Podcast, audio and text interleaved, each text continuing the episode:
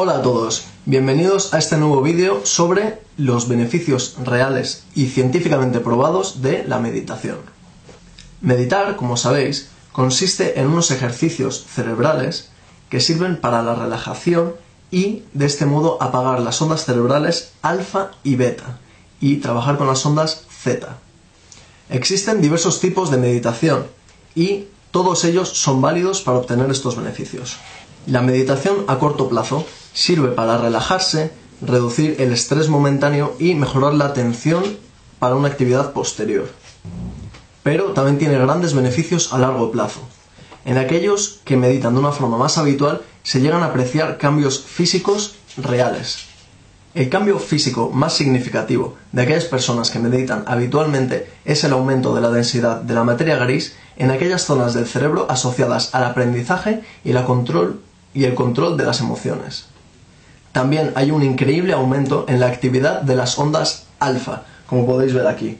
En la imagen de la izquierda se muestra un cerebro de una persona que no está acostumbrada a meditar y en el de la derecha es un cerebro de una persona en actividad normal que está acostumbrada a meditar. Las ondas alfa que hay en esta segunda imagen son mucho mayores y esto significa que esta persona va a ser más positiva y va a tener más sensación de felicidad. Por esta razón, se ha calificado como el hombre más feliz del mundo al señor Matthew Ricard, de origen francés y nepalí, que es un monje tibetano con el mayor porcentaje de actividad de ondas alfa. Por otro lado, también reduce la amígdala asociada al estrés y a la presión sanguínea demasiado elevada. Esta disminución del estrés también trae consigo una disminución del riesgo de padecer cáncer, ya que, al haber poco estrés, se segregan unas sustancias en el organismo que van a las células y ayudan a reforzar los telómeros, que son esas cruces de ADN que transportan el material genético.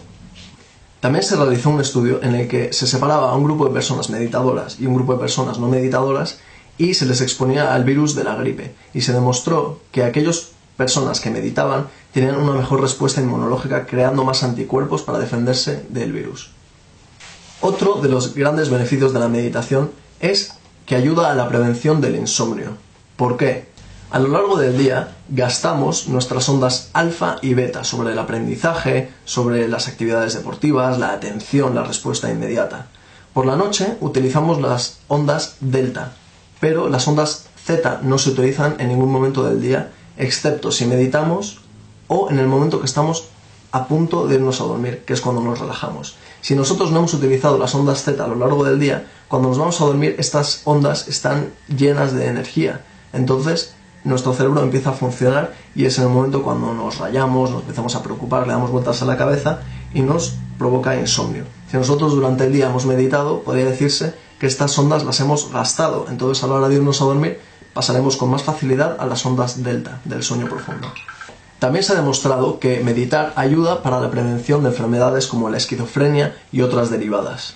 Como habéis visto, meditar es muy saludable y como un músculo más ayuda a ejercitar nuestro cerebro y a mantener un nivel de salud más equilibrado y mejor.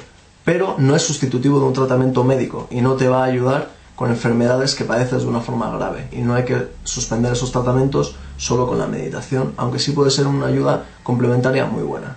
Hasta aquí este vídeo. Muchas gracias. Hasta luego.